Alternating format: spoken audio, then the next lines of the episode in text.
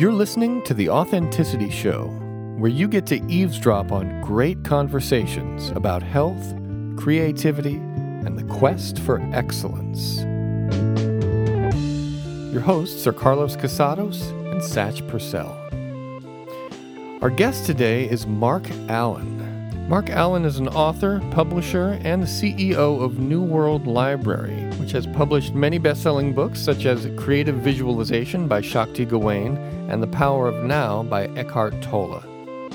Marc also appears in a documentary film called Enlightenment, which also features our very own Carlos Casados. Marc is also a musician, and we're going to get to hear some of his music today, which is really cool. Um, and just a wonderful, deep, warm, loving, amazing person. And this this conversation is deep and wonderful, and you are in for a treat.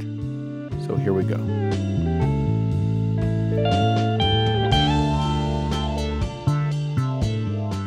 So, Marc Allen, I, I first met you on the documentary, and I'm so glad that you are here with us today on Authenticity Show. I'm so glad to be here too. I love that documentary. That's where I met you, and uh, was very impressed with what you said. I loved what you said. I loved how you talked about rewriting your software, rewriting your story, and talking a bit about neuro linguistic programming, about which I know almost nothing, but I see we've gotten to the same place from completely different paths and using completely different vocabularies, but we've had the same path in a way. That was really, really remarkable. We were kind of saying the same essential stuff. I mean, yes, he said was so poetic though too, and and I loved that. I loved. Uh, I don't remember the name of that poem, but I've heard it over and over again, and it rings back in my memory as it's just a positive thing. You know, just uh, did you write that poem? I wrote that poem. I remember it just spilled out.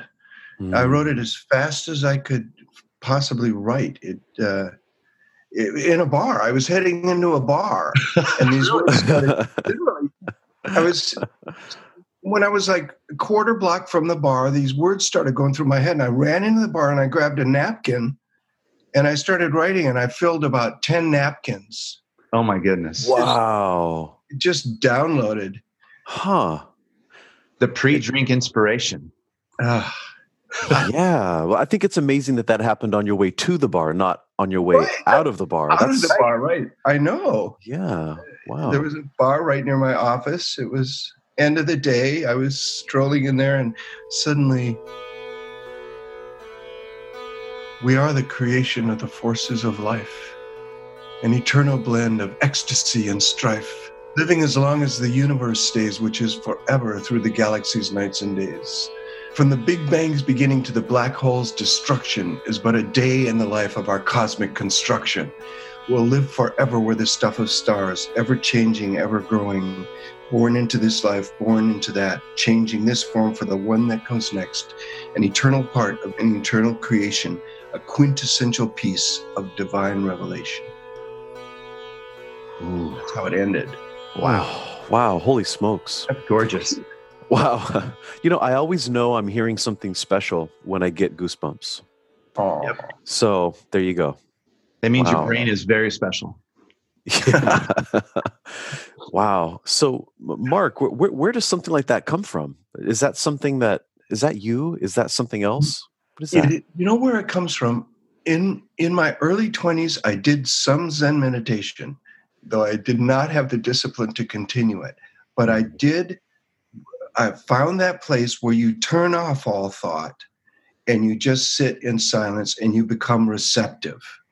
And that's mm. where it comes from. It's the same thing Eckhart Tolle is talking about over and over in The Power of Now. It's just presence, being in presence, mm. being not active, receptive. In a way, being in your female side rather than your male side is mm. one way you could say it. Mm. Being just open and receptive and quiet. And that's where it all comes from, all the best writing. Uh, that's definitely where all my music comes from, any poetry that happens. I just listen. So it really doesn't feel like I've written it, although, you know, my hand is sitting there.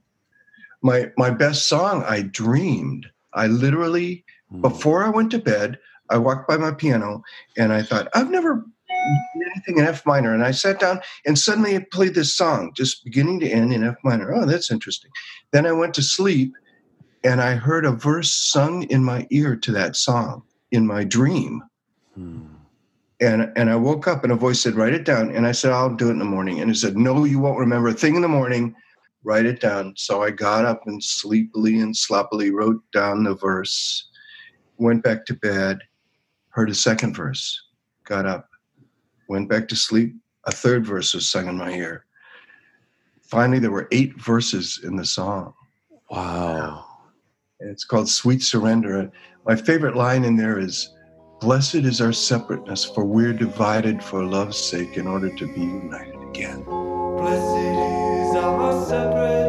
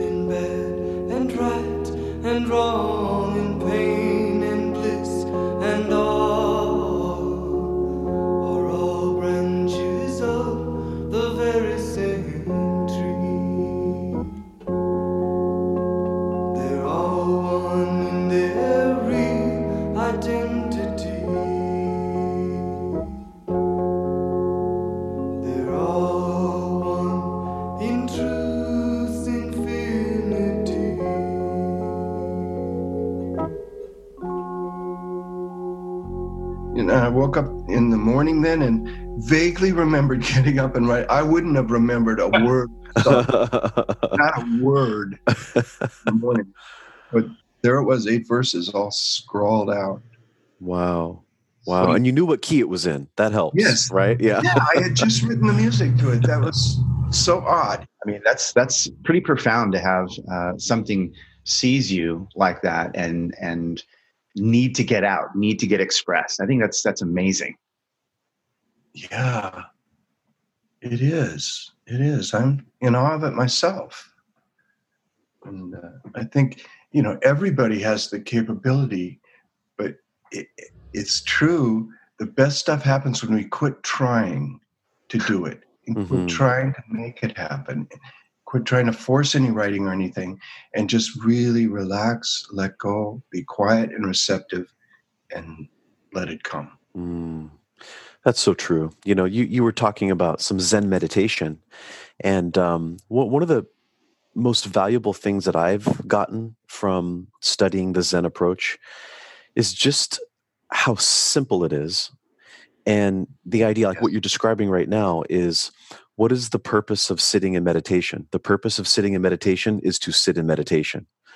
That's it. Mm-hmm. meditation is the point of meditation. It's like not to try to become enlightened, not to try to gain something, but just to sit and practice being, you know? It's like that's that idea of just stop, be still, let go, uh, practice being. You know, every flower that I see outside my window right now is just practicing being a flower. The practice is the practice. Yeah, that's right. That's right.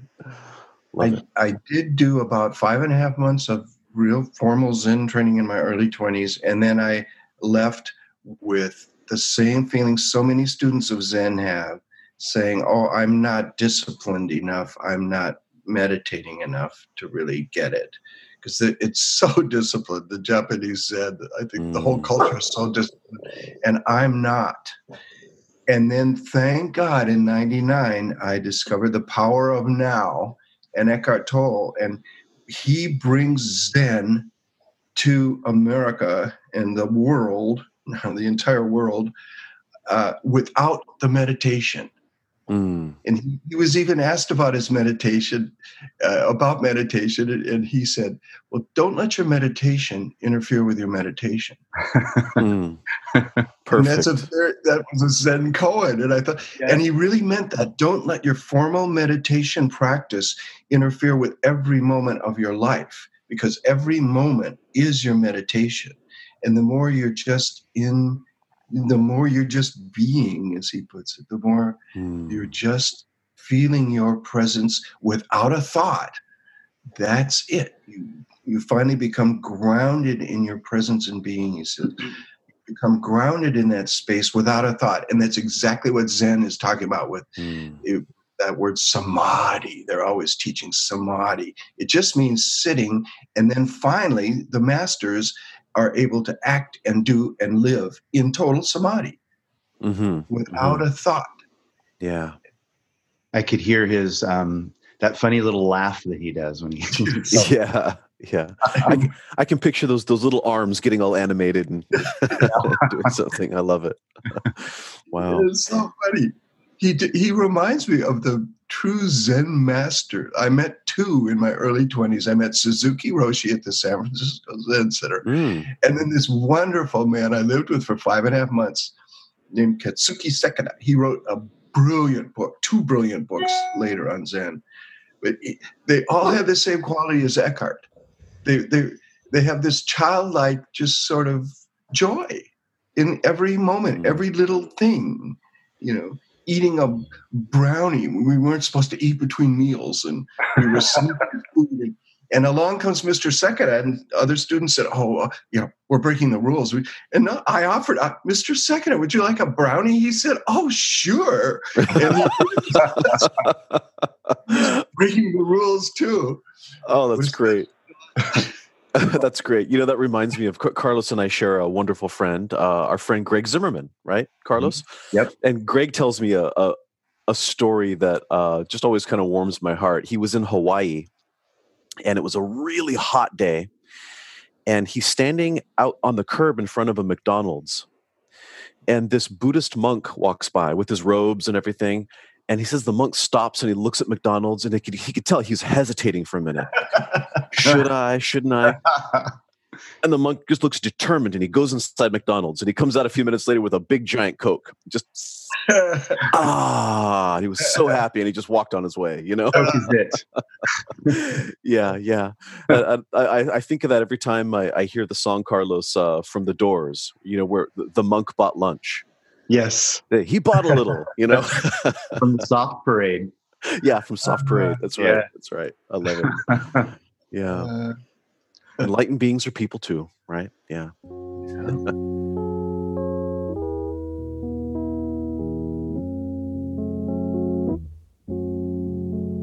Marc, um, you mentioned being in this receptive mode, and I just wanted to ask you about that because I think there are quite a lot of people who don't know how to tell the difference between when they're being receptive or not. They're just sort of mm. going moment to moment. And um, how is it that you discovered be going into that space? I know the Zen meditation helped. Mm-hmm. So many people, their first experience with meditation, they realize, oh my God, my mind is just going, going, going, going, going. A lot of people give up. They're thinking they'll never be able to change that. Mm-hmm. But you can change that if you stay with it, maybe count breaths or something, or stay with it. Eventually, you can, as especially like just as you exhale, you can let thought go for just a moment at first. You can let it go, let it go.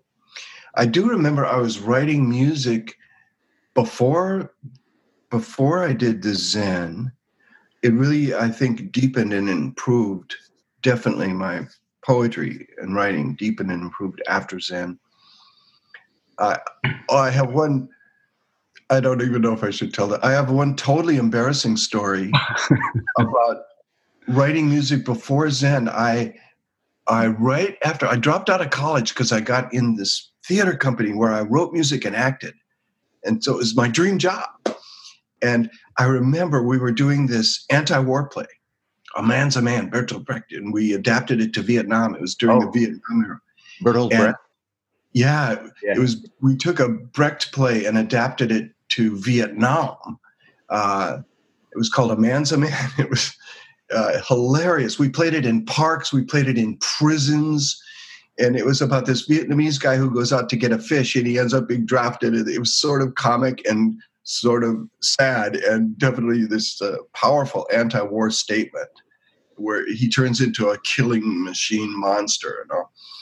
And there was one scene set in a Vietnamese whorehouse. Mm. And oh, and I had to write a song for it. And I had the lyrics In my pleasure palace, you can eat Eve's apple, get drunk on the god's wine, sleep in the bed of kings. Mm. Uh, oh, it's just wonderful lyrics. Wow. wow. And I was struggling with the song. I was there alone at the theater, struggling, struggling, struggling. I couldn't get the right song. I knew it had minor ninths, if you know music. It had minor ninths. I love minor ninths. and I could not get the song and I was pacing up and down, and then, and this is where it gets totally embarrassing. I've never told this story to anybody, but I had to go to the bathroom. Then I, I suddenly had to have a, like a major bowel movement. I, I went and sat in the bathroom and just relaxed as you do, and as I was just relaxing, all thought went, and I just, oh, this was a wonderful, healthy, great feeling, you know, it feels really good. Suddenly, in that there was a moment of quiet and the song was just there. All this, mu- the music came. You needed to the make chords, the yeah. melodies. It all came in, in that. And I real oh, that's what it took. It took stopping trying, just relaxing, letting go, mm. being in the moment, and then suddenly the whole song was there. Oh, that is perfect. That's great. Wow. That's awesome. I, I, have to admit, I've had some of my best thoughts on, you know, in the toilet. So yeah, yeah, we're we're quiet. We're, that, that it turned out office. to be an amazing experience. That song. One of the lines was, "Oh, there's peace and quiet. Everything is made soft. All the colors of women ever seen in the world."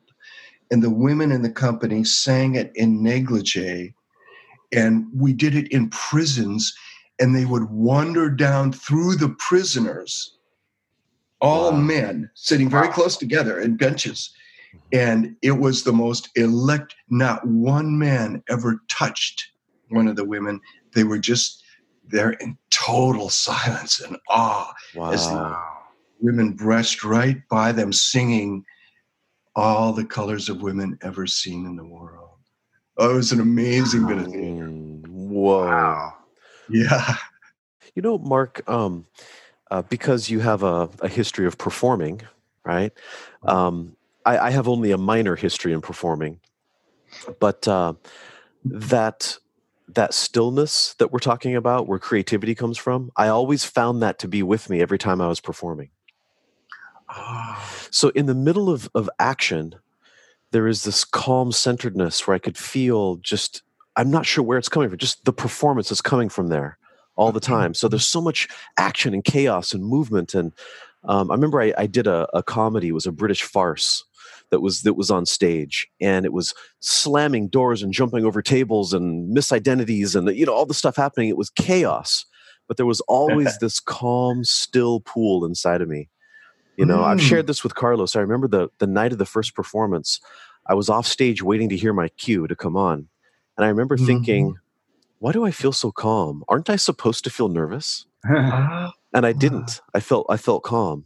And I just mm. brought that with me on stage and it stayed. All 18 performances it stayed. you were you great. Wow. Thanks. Yeah. Fantastic. But but it was it was just something about that. I, I learned a lesson in that moment that there is a stillness even in that that intense chaos of judgment. you know, this audience is going to judge my performance. you know what I mean? It's like, and it's there. There's a funny connection between what you mentioned, um, Marc, and what uh, Satch mentioned earlier about uh, the soft parade, and that mm. is, um, you know, the, you know, they talk about how many degrees of separation from anything, right? Oh yeah. Bertolt Brecht was um, extremely important to Jim Morrison, who was obviously the lead singer of the Doors, who sang the song that you were bringing up right before it. Yeah, ah. super into Brecht. Yeah. Ah. Yeah, cool, cool.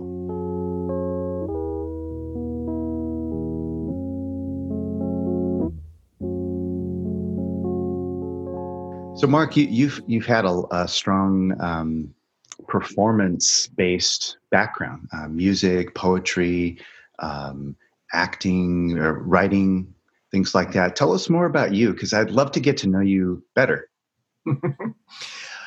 I, I was I was born with something unusual. I just knew that I needed to do what I loved to do and that I would do something extraordinary. That's all I knew. But I remember graduating from high school when some of my friends, uh, some of my best friends, I remember like went to work for their dads and were, you know, got into um, early marriages and and jobs. And I remember thinking, I, in fact, I confronted one one of my best friends. I remember at our graduation, I said, "What are you going to do?" And he said, "Oh, I'll go work for my dad's furnace filter business." And I, th- if he would have said, "I want to work for my dad's furnace filter business," that's so cool, you know, to be self-employed. Then I would have said, "Great." But the way he said it, he did not have any passion for it at all. And I said to him, "This is your life. You do Hmm. what you. What do you love? What do you, What do you want to do? Don't do what your dad wants you to do." you you can't find happiness and fulfillment that way. I didn't even I didn't say all those words. I didn't have all those words at the time, but that's sure what I felt. Wow. And so after after high school, I just I became a theater major in college, much to my dad's chagrin. He he, he literally said, you know, you only work for a corporation for 40 hours, you still got another 40 hours to be creative. He said, brother, you know, I'd gone into business. And I remember thinking, no, dad, if I did a job I did not like for 40 hours a week, I would need 40 hours to recover. I just knew myself, you know. And so I, I was a theater major, and then I got that job in a theater writing uh, music. I, I played in bands too in high school, and and uh, through college I had bands, and so I I knew it was important to do what I loved, and that's been something I just encourage people. Oh, do what you love, do what you love. What took me about 15 years from 20 to 35 was to figure out how to be successful doing what I loved. yeah.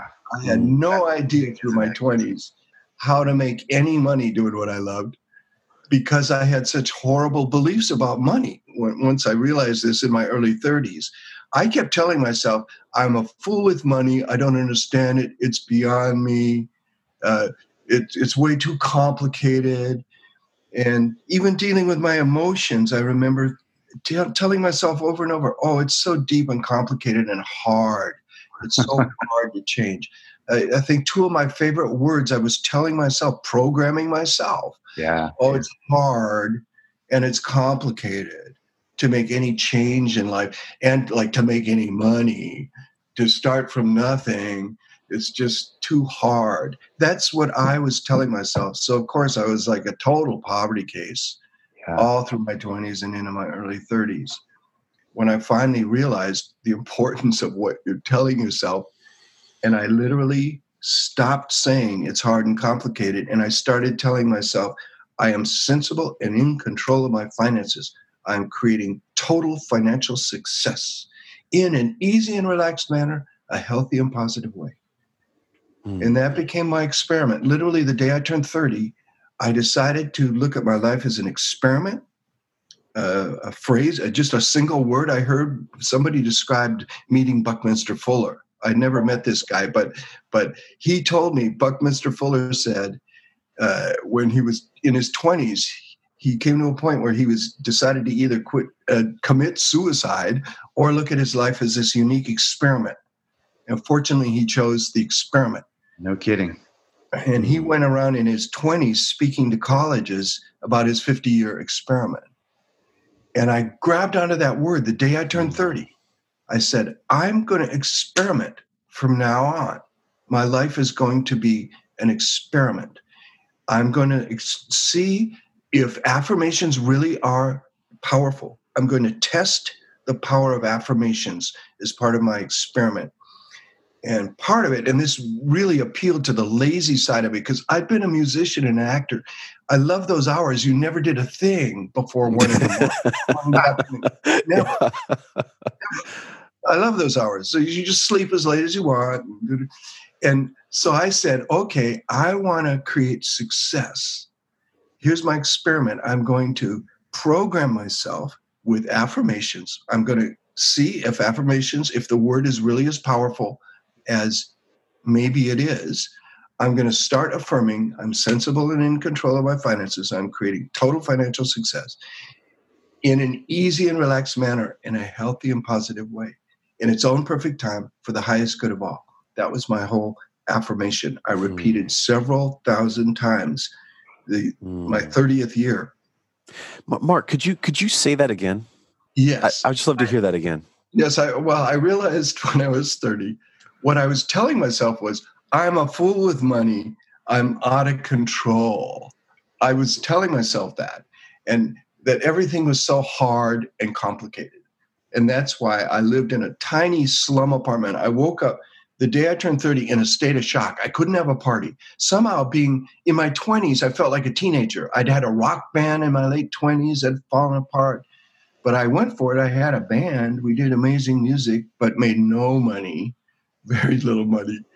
We were scrounging every month, a word we used all the time, to come up with rent in this slum apartment funky part of Oakland, bars on the windows, not a nice place. You would not want to raise a kid in that neighborhood. Mm. And I, I turned 30 in this little apartment.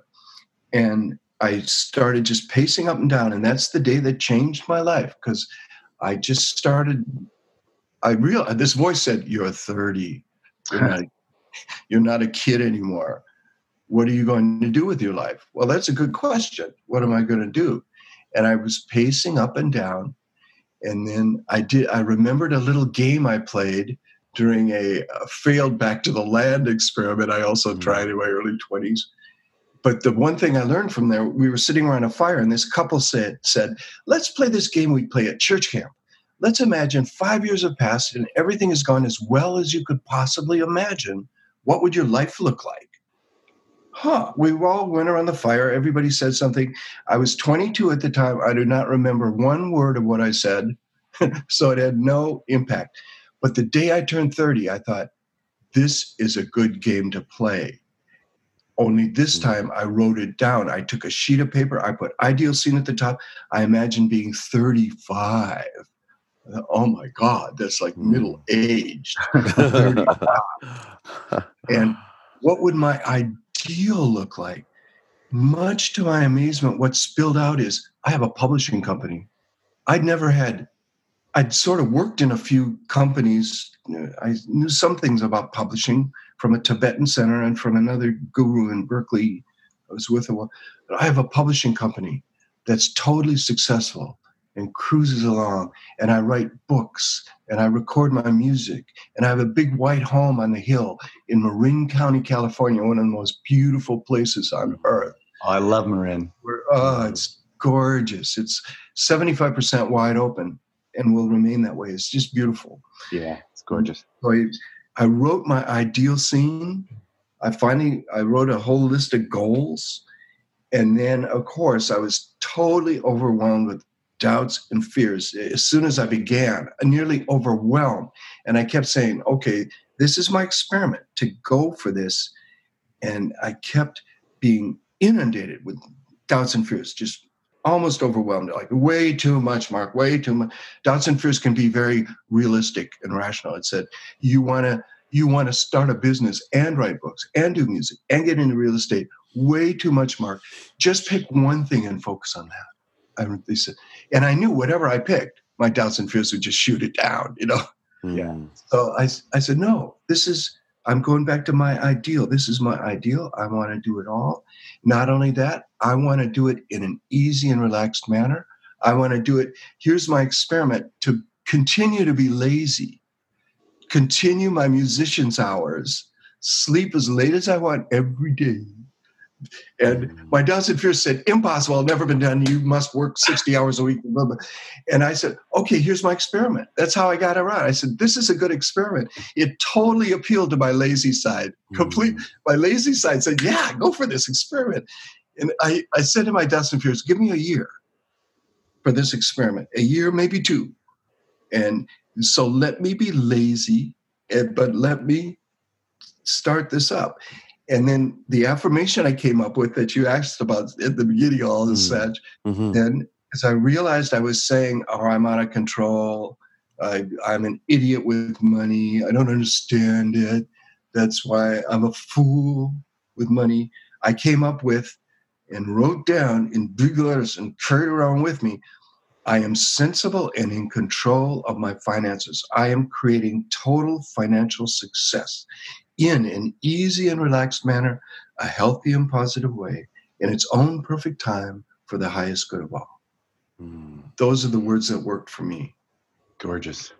Mm. I got the second half of that from a book by a Unity Church minister named Catherine Ponder that I'd read. She Good did name. a bunch of books on Yeah. prosperity. Yeah, Catherine Ponder. Great, Great name. name. But that's where I got in an easy and relaxed manner, a healthy and positive way, in its own perfect time for the highest good of all. I kept saying that over and over. I said it thousands of times in my early 30s. And every time I did, I realized the power of words. You just keep saying easy, relaxed, healthy, positive. Your whole body responds. hmm You're programming your body Yeah. really to relax and to take it easy. That's one of the best Mm. pieces of advice we ever give each other. Take it easy. You know. Yeah. Wow. That's beautiful. Thanks for for resharing that. It was it really helped to hear your your background and and to get the piece that you had been using affirmations, but you were using the wrong ones. You had Yes, to reprogram them. Exactly. Yeah, you had to rewrite your affirmations. Yes. And Yeah, I, s- I was using powerful negative affirmations. Uh, to this day, you know, I keep saying to people, you know, your words are powerful. I have proven that in my life. We know it. Watch what you say, even watch what you think. I hear people say the most god awful, horrible things. If I know them, I'll step in and I'll say, cancel, cancel. Quit saying it's so hard. You know, That's great. use hard. Yeah, that I don't know where I got that. Cancel, go cancel, Cancel. I love it. I love Yeah, it. delete. Yeah. There you go. Quit saying it's hard to succeed. Hmm. It doesn't have to be hard to succeed. It can be very easy. You can succeed in an easy and relaxed manner if you keep saying that. Yeah, that's beautiful. You know, I I years ago uh, read a book by a woman named Florence Scovel Shinn, and there's just only one thing, only one thing I remember from the book. Her last name. Uh, uh, well, besides besides her name, right? is um, she she does a lot of affirmations, and uh, she was working with somebody. She was teaching somebody uh, how to have more ease with their work. So they came up with this real simple little little line that went, "I do wonderful work in a wonderful way. I do wonderful work Oh. in a wonderful way." But then they realized later on that, but they weren't. But but the financial success wasn't there, so they had to alter it. I do wonderful work in a wonderful way. I give wonderful service for wonderful pay. Ooh, That good. I just Wonderful. love that. So I do wonderful That's- work in a wonderful way. I do. I give wonderful service for wonderful pay. That's where that came from. That was a mystery to me. I encountered an old friend just like five years ago that I knew 40 years ago. And I said, you know, uh, we do, we, we talked to, and uh, I said, so what have you been doing for the last 40 years? And she said, well, my life kind of paralleled yours. I, I wandered around in my 20s, not knowing what to do. And then in my, when I turned 30, I read Creative Visualization, which was the first big book I published Wow. and and she said and i got this affirmation from that book i do wonderful work in a wonderful way with wonderful people for wonderful pay she said that and i thought wait i edited that book that's not in there i'd never heard that before Huh. but she told me she got it from creative visualization. Oh, But that's where she got it. And she said she started when she was 30 saying that over and over and over. And that's exactly what happened. She ended Huh. up in Seattle, ended up owning her own business. And she said for 30 years before, and she finally retired, I think. But she said, I did wonderful work in a wonderful way with wonderful people for wonderful pay. oh, lovely. Very powerful. Very yeah, powerful. Yeah, that's great. You know what's what strikes me as uh, especially beautiful and, and interesting at the moment is it- here we are in this point in the conversation, and I'm thinking about um, the name of our show is Authenticity Show. Mm. And not only have we had um, a really a, a lot of really great sharing, but I'm thinking about the other definition of, of authentic, which is to be self-authoring. And what you're talking about is being self-authoring.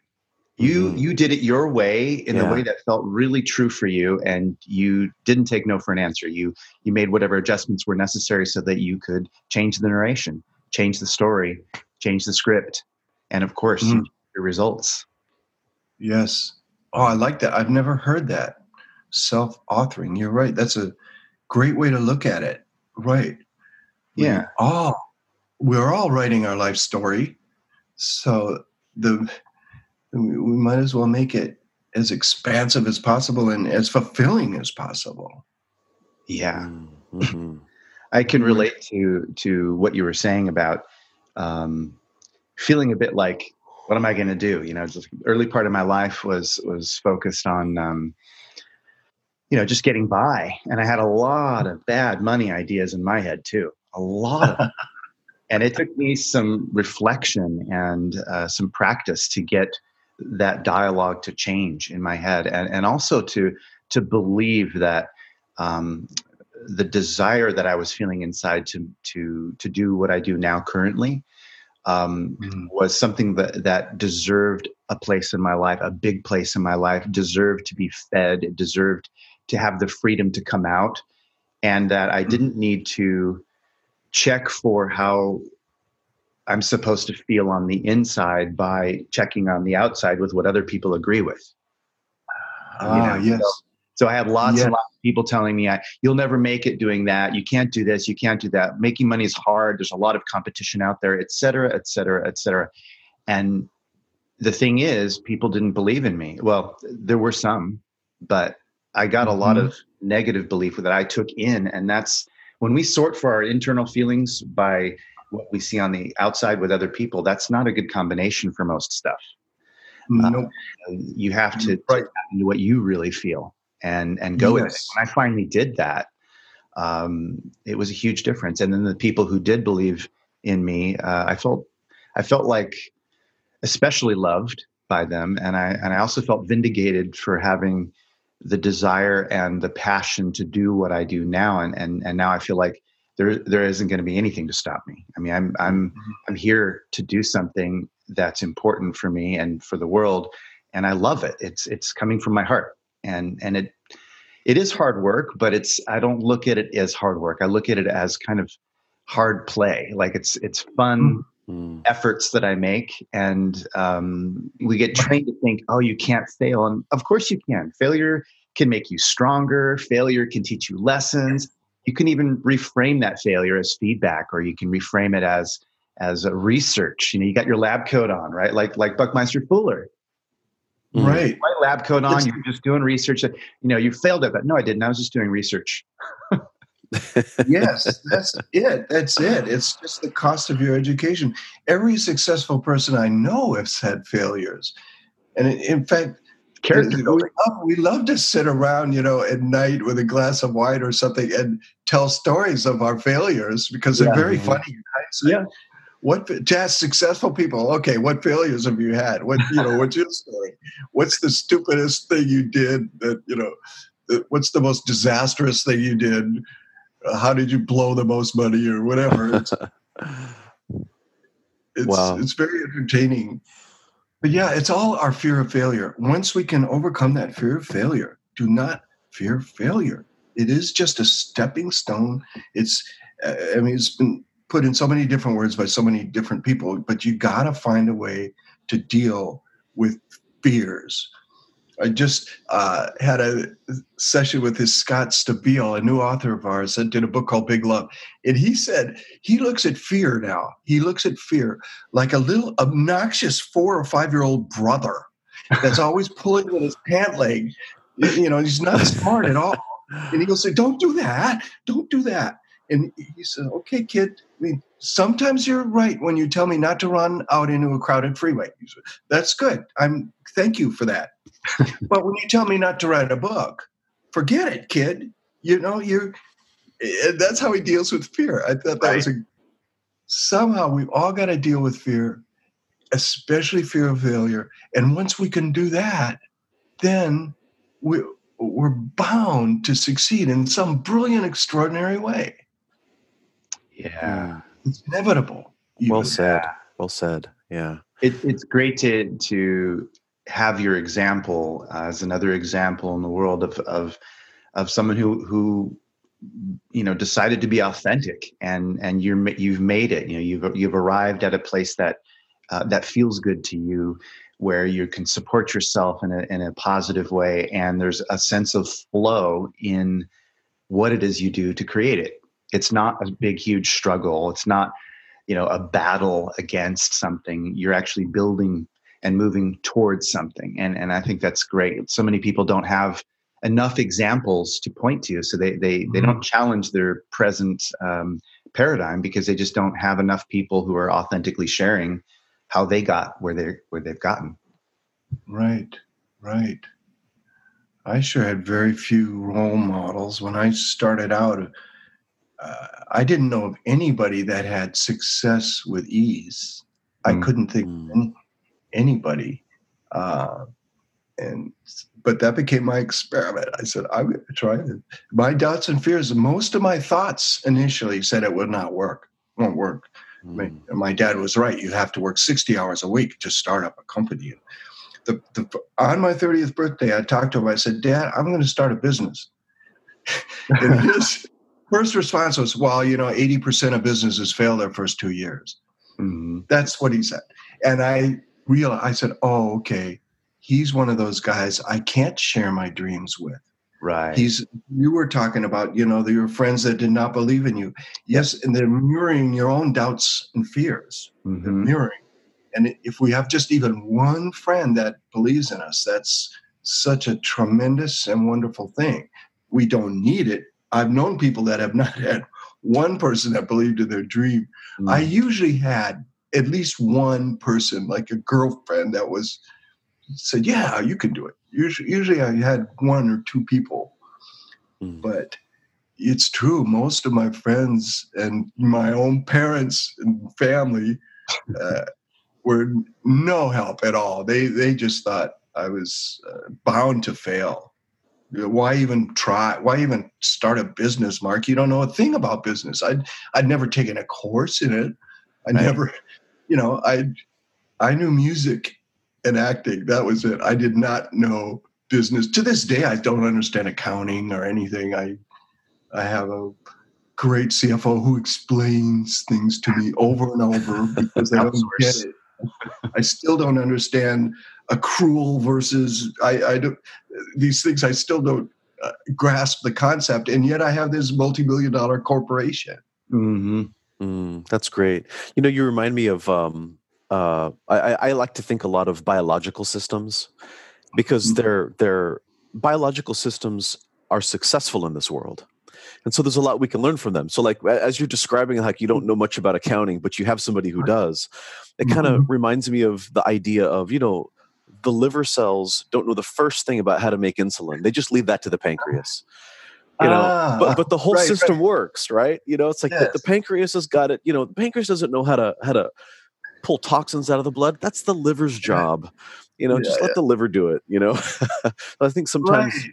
we, we forget that we're part of this big system where there are others others in our system that can handle things to help us you know mm-hmm. you know the, the liver doesn't have to be the pancreas the pancreas doesn't have to be the liver you know yes. so there you go I'm I'm very good about delegating. I don't even have to show up at my company anymore. It just keeps on. That, and that was my dream. That was my ideal from the beginning.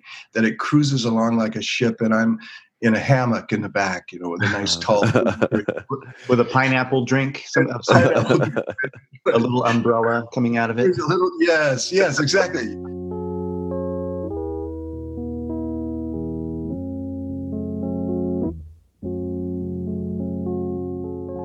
Marc, are you doing something soon, like classes or releasing something? Do you have do you have something like projects or things like that that you're working on right now that you would enjoy sharing with with the listeners? Yes, I, you're right. I'm I'm always doing something. Um, so on marcallen.com, Marc with a C, allen.com, uh, I will keep people. And I, I do a lot on Facebook, Marc Allen Author. On Facebook, I announce all kinds of things uh, I am preparing. I just finished a teleconference. I'm doing another one pretty soon called The Power of the Feminine. Ooh. Mm-hmm. And it, it has four sessions. Uh, I'm going to do one just on the power of the feminine, what, what we talked about, where all that creativity comes from and everything. You can look at it that as the feminine side, like we each have a masculine and feminine side. Uh, so I'm doing a session just alone, and then I'm bringing in Sark, the this uh, wonderful, brilliant woman artist, to talk about the power of the feminine in art and creativity. And then I'm bringing in Arielle Ford, oh yeah, about the the feminine in relationships. I've met her. And then I'm bringing in a man, Trevor Blake, and he and I are going to talk about the power of the feminine in business and career success. So I think it's yeah, cool. have two men talking about the power of the feminine in business. So that's my next teleseminar. That's gonna be that's gonna be fun. When does that happen? Uh, I think we we just postponed. We were going to start at August first, but you know what? It was getting a little bit too much to set up, and then uh, Sark had some problems, and, so we postponed it. So it'll be a few months down the road. I, we're doing it in an easy and relaxed manner. I'm not even sure when, but soon, soon, soon. It's my well, next that, project. That's great that they can. Um, so this is a teleconference. It may be something that goes on for like a few days in a row, or how does that work? It'll be it'll be four uh four Thursday nights. Okay. Like every Thursday night for four weeks. That one. Mm. And then I might do what I did before too is uh, next year do a whole year on the magical path where every month then we take a chapter there's 12 chapters in the book the magical path and every month we focus on that for an entire year. I've done that twice now and people love it and i really enjoy it too so we'll do that as well well, you know, speaking of Magical Path, uh, a little earlier you were talking about having a conversation with the fear, and in, in a sense, it was a it was a transmutation of purpose. Mm-hmm. Like instead of taking, it, it's utilizing the purpose underneath um, that's driving the action rather than uh, allowing it to be as it is. It's, it's a bit like um, when we have a behavior that is less than ideal, when we ask the question, um, what's the underlying positive intention of that behavior, we often get mm.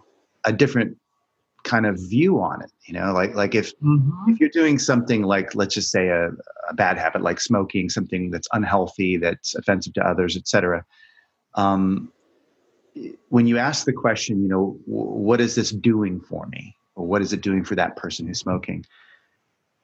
You you often get different answers. You get things like, well, um, this is creating a break in my day from the stress, or this mm-hmm. is creating an opportunity to get away from people who are annoying me, or this is creating a feeling of being cool and connecting with other people who are smoking, or whatever it is, social reasons. So those underlying positive intentions are not bad in and of themselves. They're actually good instincts. They're good impulses that are just being satisfied in a way that's less than healthy.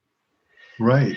So if right. we look at behaviors that way, sometimes it can give you a different kind of a handle on how you might go about changing it because instead of fighting the whole thing, you're really mm-hmm. negotiating with whatever that underlying intention is and you're giving it a different place to to express itself and letting go Yeah. of the part that's not working. You know, the the actual Mhm. behavior. So sometimes you can find a, a parallel behavior that's more healthy that satisfies the same intention. And, and that reminded me a bit of what you were saying because um, we have in the old days this idea of magic, you know, angels and demons and gods and goddesses and and so forth. And and there's this idea of casting a circle around you and and you you command the demons within the triangle and you tell them to do your bidding and so forth.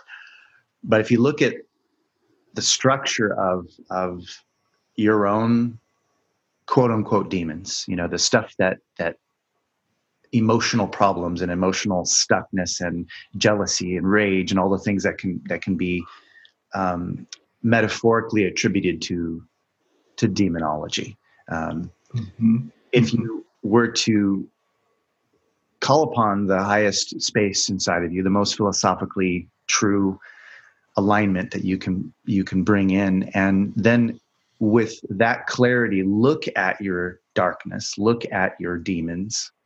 Mhm. You might be able to give those very same dark, base, negative uh, aspects of your consciousness a whole new directive in other words, your job is now to watch for danger. Your job is now to Mm. get me motivated to to work out more or to get organized in my home or your job is to watch out for you know some behavior or, or this behavior that behavior and instead you're giving this um, bestial energy whatever inside of you something noble to do Mhm. rather than letting it run amok Beautiful. and doing whatever the hell it wants.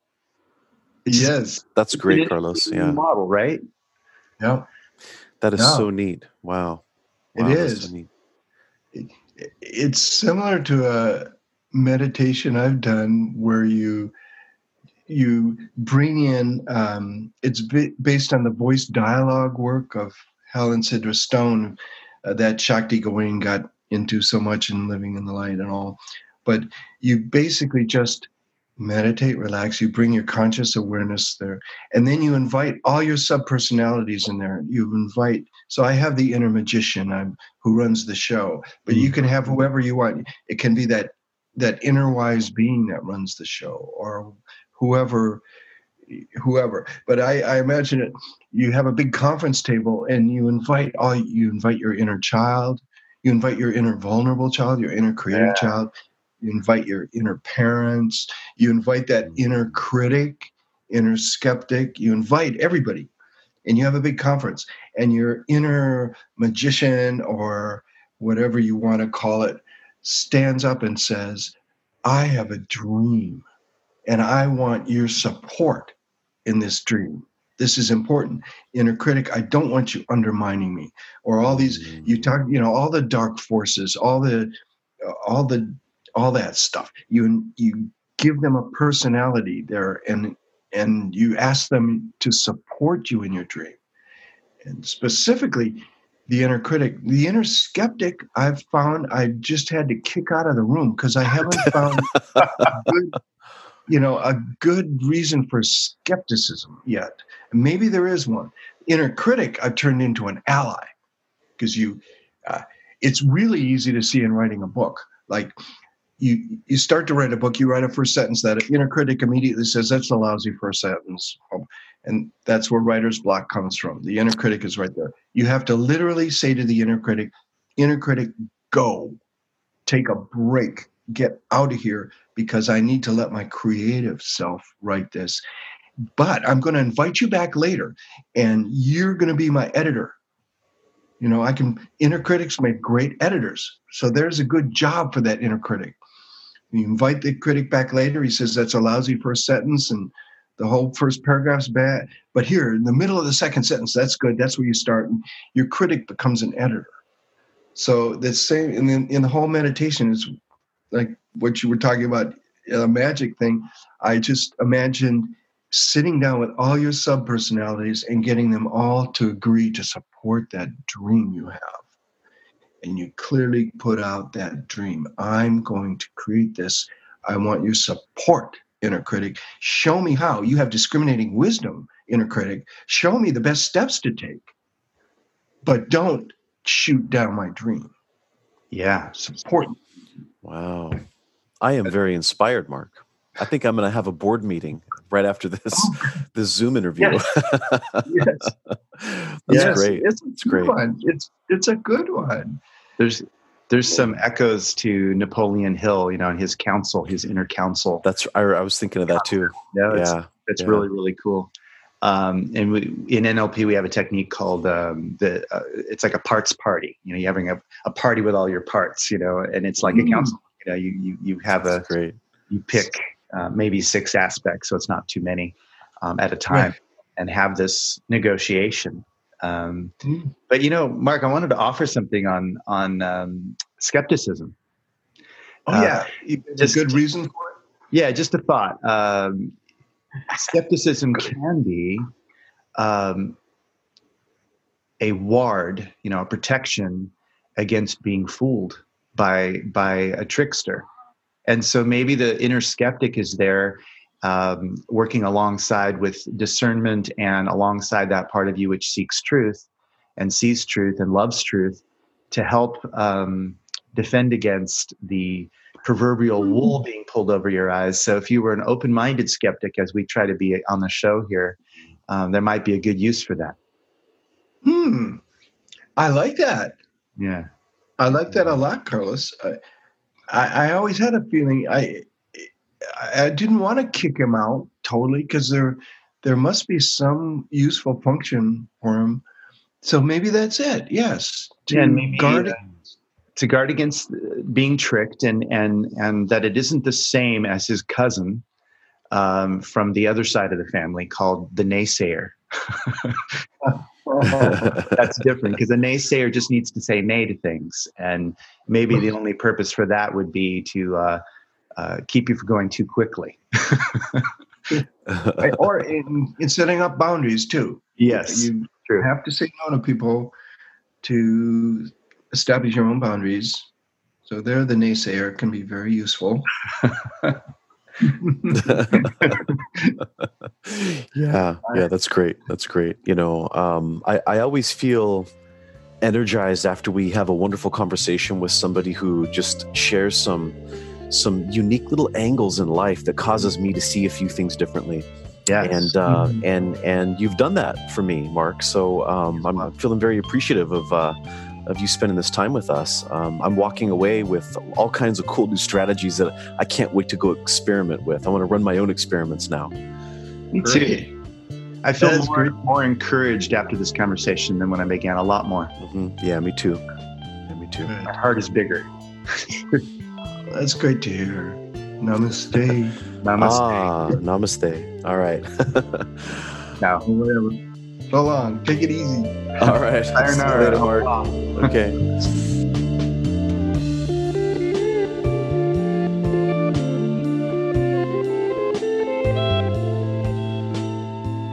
You've been listening to The Authenticity Show with your hosts Carlos Casados and Satch Purcell.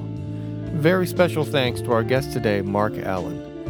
If you'd like to find out more about Marc Allen, you can find his website at marcallen.com. That's Marc with a C, by the way. My name is Oliver Altine. I produce this show, and I also wrote the theme music, which you're listening to right now. The interstitial music this time was Sweet Surrender by Marc Allen. Please subscribe to The Authenticity Show wherever you get your podcasts. You can find us on Apple Music, Spotify, Stitcher Radio, Android Market. You can also find us on social media, the Facebooks, the YouTubes, all the things. Find us wherever you want to find us. We are there. And you can find our website at authenticityshow.com. Thank you for listening and have an authentic day.